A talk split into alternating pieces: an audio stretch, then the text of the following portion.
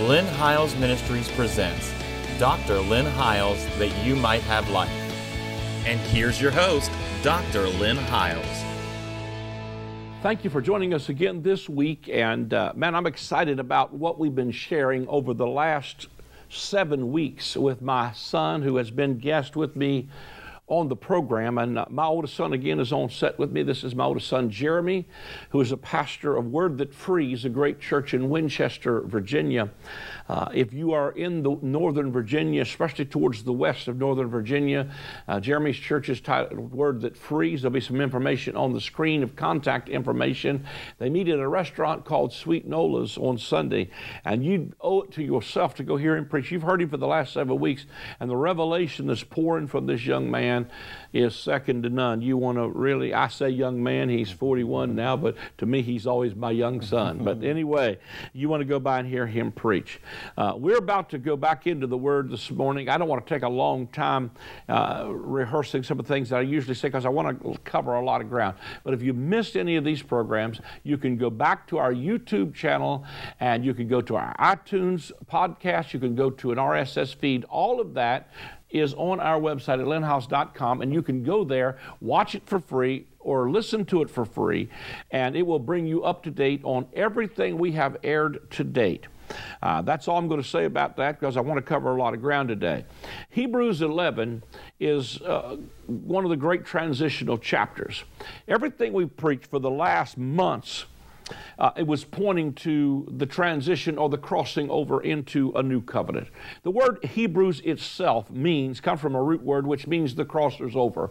But this time they're not crossing over out of a, uh, a physical promised land. They're crossing over out of a spiritual bondage into a spiritual promised land. And uh, everything that they're experiencing in Hebrews 10 is trying to get these Hebrews to go back to Judaism, back to animal sacrifice, back to circumcision, back to temple worship. And uh, they're suffering the spoiling of their goods. There's pressures from the Romans, there's pressures from the Sanhedrin and from the religious people. And it is upon that atmosphere and backdrop that the writer of Hebrews says, uh, we need to look away from the immediate circumstances and look at your heroes of faith. And everything that we've showed you this last eight weeks that has to do with faith was that these men did something in the visible realm that was a picture of the redemptive work of Christ. And man, we've covered a lot of ground. But today, uh, uh, I want us to point again to these heroes of faith because he points to these heroes of faith and says, if you can see this, and you can see that the latter part of it talks about they suffered a great fight of affliction, and but not to waver. Let me just read and then we'll try to unpack this. It says, uh, we're going to start in verse 23, Hebrews 11 says, By faith, Moses when he was born was hid three months of his parents because they saw he was a proper child they were not afraid of the king's commandment by faith, Moses, when he was come to years, refused to be called the son of Pharaoh's daughter choosing rather to suffer affliction with the people of God than to enjoy the pleasures of sin for a season, esteeming the reproach of Christ greater riches than the treasures in Egypt, for he had respect unto the recompense of the reward. By faith he forsook Egypt, not fearing the wrath of the king, for he endured to see him who is invisible. Through faith he kept the Passover and the sprinkling of blood, lest he that destroyed the firstborn should touch them. By faith they passed through the Red Sea as by dry land, which the Egyptians, essaying to do, were drowned. I want to get this verse yet. It says, By faith the walls of Jericho fell down after they were compassed about seven days. And by faith the harlot Rahab perished not with them that believed not when she had received the spies with peace. Now, I, I, don't know if I got time to, to read all of this, but let me just unpack some of this a little bit. He's talking about Moses, and to me, I see a great parallel again between Moses and Christ. Moses was they were they were killing all the male children. When Jesus comes on the scene, Herod's killing all the male children. Uh, age, uh, or, or, or, Moses is drawn out of the river Nile. Jesus is drawn out of the river Jordan. Uh, Moses leads them to across the Red Sea, and they get the law on Mount Sinai. Jesus comes up out of the waters of Jordan, and he spends 40 days in the wilderness. And when he comes up out of the wilderness, he spends 40 days instead of 40 nights. When he comes out by the wilderness, he don't give them the law, he gives them the Sermon on the Mount, which introduces the kingdom. There's such parallels between Moses and Christ. By faith, Moses kept the Passover. We know that Christ is our Passover. Everything about this, again, pictures, uh, you know, the sprinkling of blood. I, I want to say this as well, because there's a, a movement out there that's almost want to circumvent believing and receiving the work of Christ. But I'm telling you, this chapter screams about faith. And, you know, a, a, lot of people, you can talk, the blood was shed, but the blood, blood must be applied. You know, the scripture said, God said, you know, when I see the blood, I'll pass over you. There's even some stuff out there that, well, the blood was never given for anything that God was requiring. Well, the scripture said, God said, when I see the blood, I'll pass over you. And so uh, God was looking for the blood, but the people applied the blood. And when you apply the blood, that's what brings you out of the bondage of Egypt. It's what brings you out of the bondage of legalism. It's what brings you out of the bondage of an old covenant paradigm. Uh, they kept that, uh, uh, you know, they kept the Passover. They applied the blood. By faith, they crossed through the Red Sea as by dry land, which the Egyptians are saying to do were drowned. By faith, the walls of Jericho fell. What I want to go back and look at is this. Everything about this, and we've talked about this in prior segments, so I won't spend a long time introducing it. This wilderness journey is a picture of the 40 year transition period from 30 AD to 70 AD. Jesus prophesied in Matthew 24, this generation will not pass till all these things come to pass. And all of the stuff, including the destruction of the temple and the dismantling of the old covenant that they were crossing over out of, happened in AD 70. It's a 40 year transition. Everything that happened to them under Moses, 1 Corinthians 10 said, was an example for those people upon whom the end of the age had come.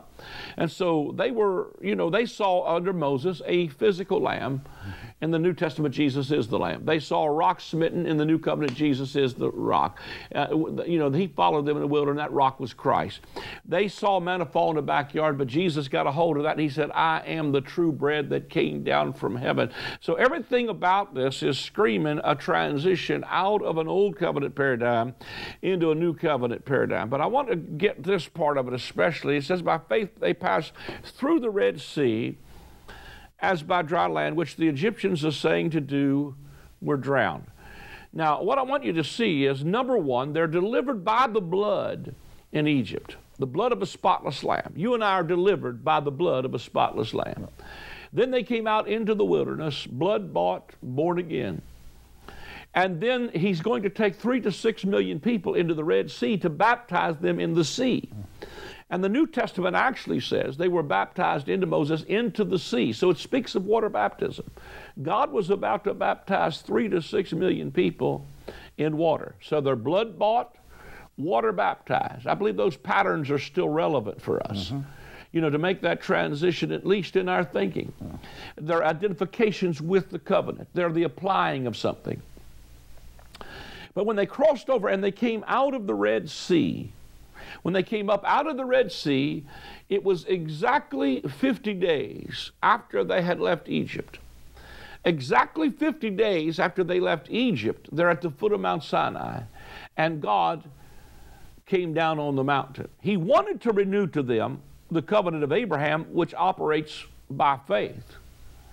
But Galatians 3 says the law was added because of a transgression. Now, it wasn't just Adam's transgression. The law was added because of a transgression. That transgression occurred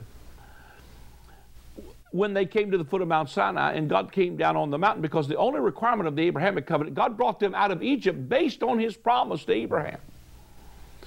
But the people, when God came down on the mountain, said, We're afraid of him, Moses.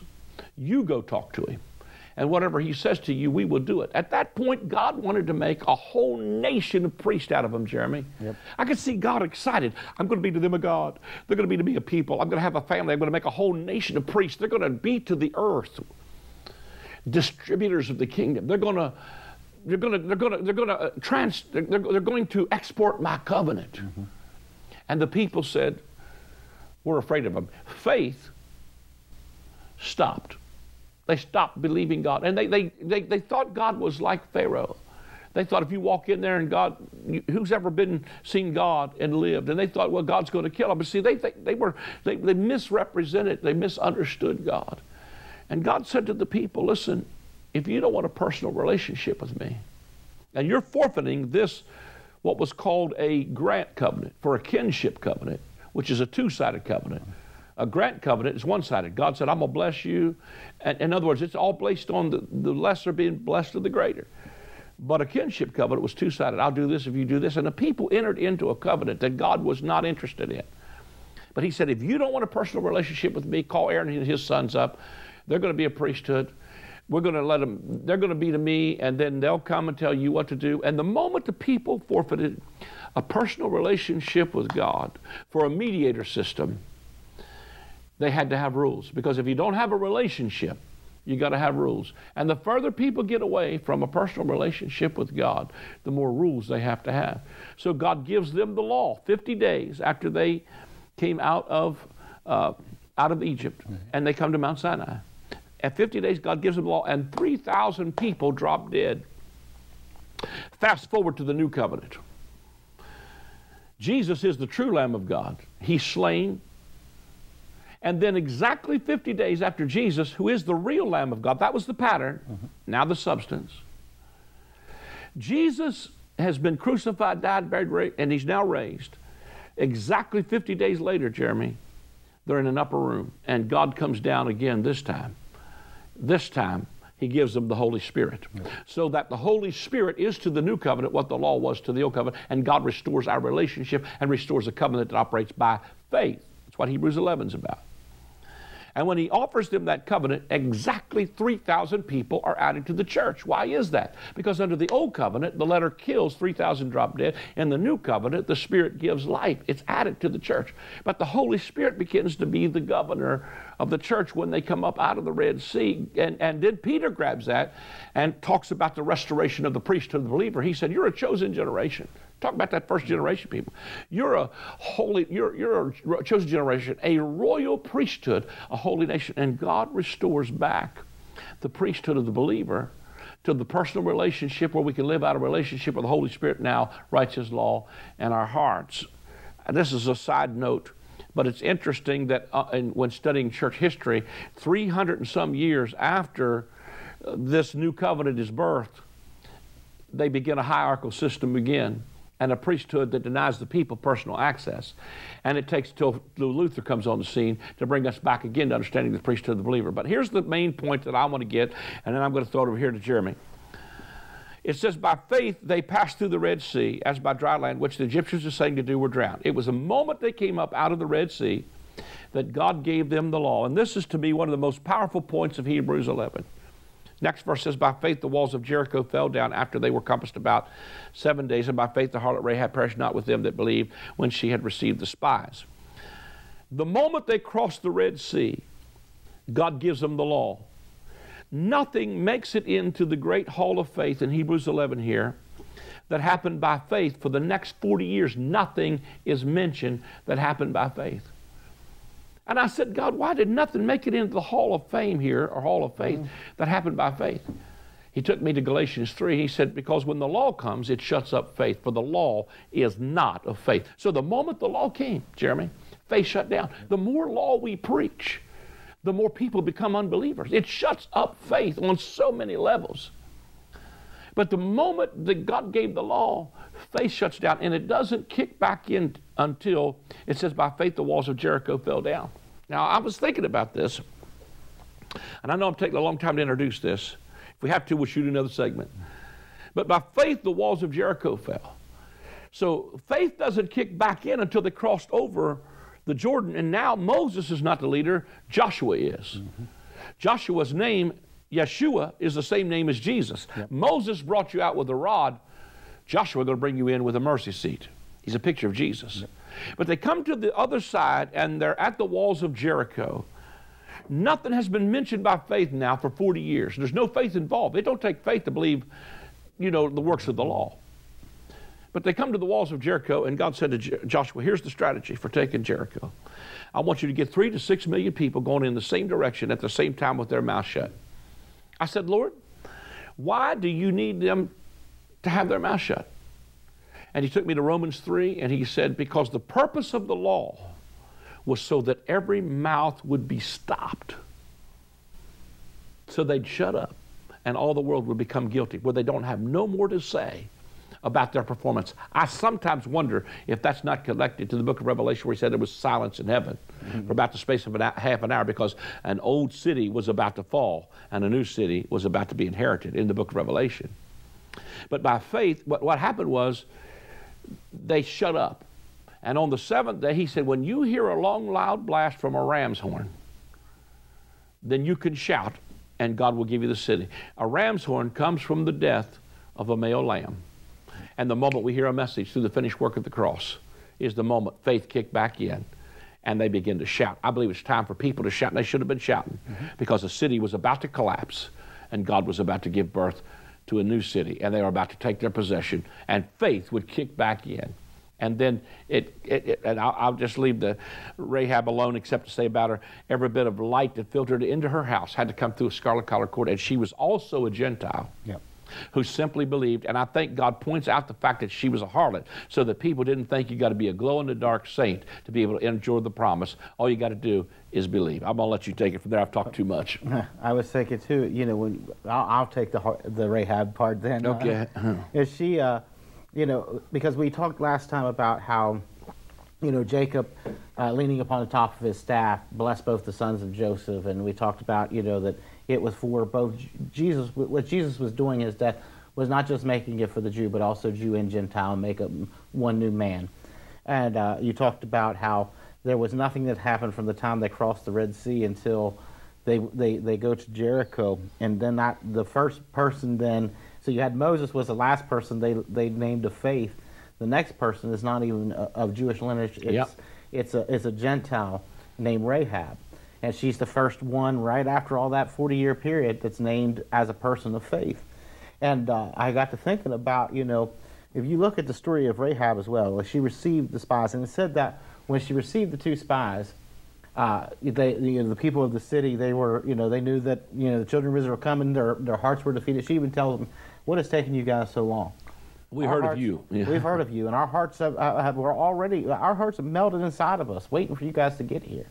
And she said, uh, but it says that she hid the spies and then she lowered them down from the wall. Her house was on the wall. Uh, that's what the scripture says. Her house was along the wall. They tell her whenever they said, you know, you hang the the, the, the scarlet colored cord outside your window. When we come into the land, anyone that's in your house will be saved. You know, but as long as they're in your house. But anyone outside your house, we're, we're not responsible for it said that you know then when they bla- they, they, they blasted on the ram's when it said the walls fell. Well, if it, Joshua then tells them, you know, go into the the the, the harlot's house, bring out the woman. Mm-hmm. Um, if you think about if her house was on that wall, that meant when those walls fell, the only place that was left standing was Rahab's house. Yeah. You know, and so it wasn't hard for, for them to know whose house to go into because it was the only one that was still standing when the walls came. But you think about that you know even in the when we, we look at the transition of this 40 year transition from uh, when jesus said uh, this generation will not pass to all these things take place and we're, we're looking at that that parallel in the book of hebrews that what he's you, know, you look at that de- declaration then is that again we talked about the house of cornelius. And you know they didn't they didn't go through the red sea. You know the house of cornelius they didn't go through the red sea. They didn't or, you know, you look at it, Rahab didn't go to the Red Sea. She didn't go to Mount Sinai to receive the law. She hadn't been with him for 40 years. She hadn't seen, she, in other words, Rahab hadn't seen near the miracles that the children of Israel had. Yeah. Matter of fact, she didn't even see the miracles uh, that took place in Egypt when God began to bring the plagues upon the Egyptians and how he brought them out with a mighty hand. She hadn't seen, all, all she had done is heard the stories about it. But by faith, she had she she received into the promised land simply because she she believed, hey, you guys are coming. I believe that, that you guys are here to inherit it. Everything your God says is going to come to pass. She receives it by faith, and she gets it. Not only does she receive it, but she, in other words, she's not destroyed, but she also gets into the lineage of Jesus. I take, I fast forward. She got to, it without all the process. Yeah, too. I think about, you know, I fast forward that to you take even just the house of Cornelius, or even the Gentiles that were being saved from Paul's day is they hadn't they hadn't done I mean all the things that God did for the Jewish people had not been done for them. Matter of fact, up until that time there was an enmity between him and God. You know, but yet they start hearing the gospel of Jesus. And it was simply Jesus and Him crucified. He was the Son of God who they crucified on a cross. Three days later, He gets up. That's the thing they believe. They didn't see it. I think that's even why Jesus tells uh, uh, uh, uh Thomas, He says, You know what?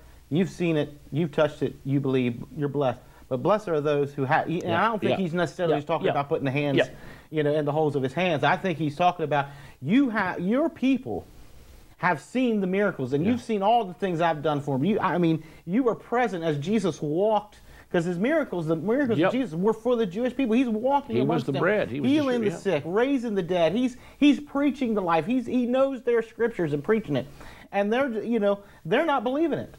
But yet here's the Gentiles who didn't hear Jesus, they never experienced Jesus, and yet they start hearing about how he's the Son of God, the Messiah. It's not even their Messiah. You know, and uh, yep. it was the Jewish Messiah. It mm-hmm. wasn't even the Gentile Messiah. It wasn't their God up at that point. You look at the Roman times of the Romans at that time; they believed in a lot different gods than the Jews did. You mm-hmm. know, but then they, but but somebody comes along, starts preaching Jesus, which should be foolishness to them. But they hear it, receive it in faith, and God delivers them and does something amazing with that. He begins to transform the whole world just by simply hearing the gospel of, of grace, you mm-hmm. know, and, I, and, that's exactly what he did with Rahab. Here's Rahab, didn't see all that stuff that took place in, in the wilderness, didn't see the deliverance. She just heard the stories, had enough faith, to, even just in the stories, to believe, and that's what saved her household.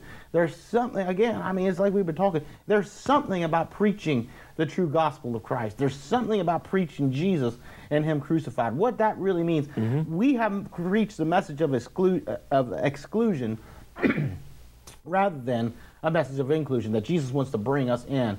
That it's not about works, but it's by faith. It's not about you know laws, but it's about love, and and begin to really preach what Jesus has done. I think the reason we're not seeing a breakthrough of real transformation in the world is because our message has not been one of the gospel. It's been one of really unbelief. Yeah. You know, and I know we, you know, we preach law till we shut up faith. Is exactly. What we've done. We've done preached law until faith has been shut up, and nobody has has seen yep. the true miracles of God take place. But I think that this is a real transformation. I believe this time that we're living in, what we're beginning to declare, is really what brings a transformation into the world mm-hmm. because it begins to, to awaken faith in people. And see, the, th- the, the, the, reason it's so hard is because it really is a real transition in your mind. Yes, it is. Because you have to really go, this isn't about me anymore. Yeah. This isn't about what I've done. It's not about my works. Matter of fact, it's not even, you know, the miracles that take place ain't even about you. It's really about allowing the Holy Spirit that's in you begin to operate and work in the earth. The transformation of our own lives is not because we did this. It's because the Holy Spirit's at work in our life. Jesus is working his way through us and, and, in us. And that's what begins to, and that's a real transformation for those of us that sat under religion for so long. Again, that's why I say, you know, for me, when I see young people in our church, that's what excites me. And I, I want them to hear the, I don't water it down. We don't, you know, dumb we, it down. We don't dumb it down. We preach this gospel to our young people just as much as we preach to our adults. And the thing is, our young people get it quicker than our adults because to them that goes, hey, you know what? That makes sense. I can get that. And then stuff starts happening with them because they ain't filtering it through religion. Yep. They're not looking at it through, I can't do that, and uh, something ought to separate me from it, because all they've heard is Jesus lives his life in you and he wants to live his life through you. Mm-hmm. You have the same power, the same power that raised Christ from the dead dwells in you. Our young people get a hold of that and go, okay, then I'll start raising people from the dead. I'll start doing some amazing things because that same spirit, I have no other basis of belief other than Jesus living in me. Jesus lives in me, that's what's going to take place. And we stop preaching law, we stop preaching sin to them, start preaching the righteousness of God in Christ. And what's happening is our young people are getting powerful, and they're they're going yep. they're they're going further than our older people are. Yeah, yeah. And and the thing is, for me, I, like I said, my young people, I'd rather them go further than me. I'd rather them get a hold of this and take it because, like I said, it might be the thing that my preaching to them is the very thing that comes back to bless me because I'm preaching it to a generation that gets a hold of it. We one of the fears of pastors these days is preaching this grace message. They're afraid to give people a license to sin. I'm telling you, preach this to your young people. Yep. Preach it to your young people so. because they will get a hold of this and it might be your very salvation. It won't be the thing that runs them off. Because here's the thing, we've I mean, this is this is this has worked in our churches. Not just ours, but, but you you've seen it in our, our in our my aunt's church and different ones that in preaching this gospel, when before we did we used to preach the law, we used to preach all that other stuff are we they get teenage years, about 18, go off to college, and then they'd leave the church and you wouldn't see them till they're in their 30s. We're seeing now in preaching this gospel, the generations aren't leaving the church. Yeah. They're not going off to college and, and, and sowing their wild oats and doing all the things. They're staying in the house of God and they're more excited about the house of God at those ages than they were even when they were younger or older. And so what we're finding is this preaching of the gospel doesn't run people off from the house of God, nor give them a life of sin. What it does is begin to empower them, say, you don't even mess up. The house of God's still the place I need to be. Yep. And God ain't mad at me, and I can come to Him with full assurance of faith and still allow Him to change me. And we're seeing generation after generation not leaving the house of God, but staying there. Yep. And amazing things are happening. Their hearts are more connected to it, their money's getting connected to it. This is the thing that's going to change. This is the revolution that's taking place. It's pre- I'm telling you, the preaching of the gospel sounds like foolishness, even amongst religious yep. people. But if we begin to preach this gospel, I'm telling you, it's the, thing, the things that we're looking for begins to manifest. Yep. We have a Rahab who, do, who gets a hold of this without ever having to, to, to, to go through all the crap. Yep. She just believes. She just believes, and her house is saved. We want our houses to be saved. Begin to preach the gospel and watch faith mix with it. Absolutely, faith will come on the scene, and I, we got to close somewhere. But it says, "And what shall I more say?" For the time would fail me, which I we're at.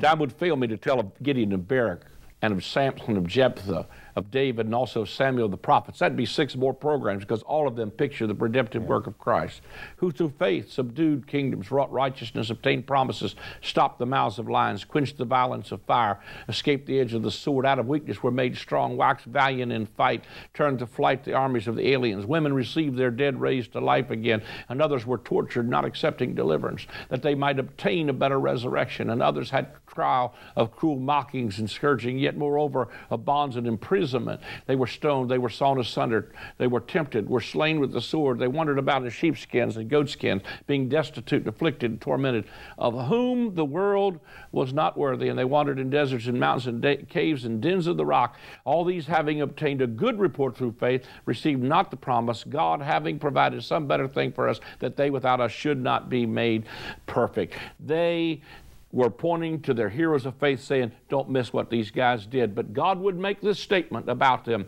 He said, These are people of whom the world is not worthy. You might be being persecuted for preaching the gospel, but God would testify of you, these are men of whom the world is not worthy. I trust that you've enjoyed this Hebrews 11 study. If you want to, take a moment to call that number on the screen and give an offering to help us into the ministry. There's also, you can go to our website and do it via credit card or debit card. But uh, we thank you for joining us. Stand firm in the faith, preach the gospel. It really is the power of God unto salvation. God bless you for joining us.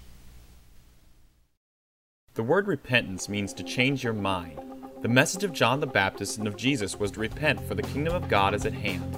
The kingdom of God is accessed by a change in our thinking. If you are in outer darkness, there is weeping and wailing and gnashing of teeth. That reality is not always out in the distant future, it is in people's lives right now. One simple mind shift can move you out of darkness and weeping and into light and rejoicing. God wants to wipe all tears from our eyes and replace our weeping with joy.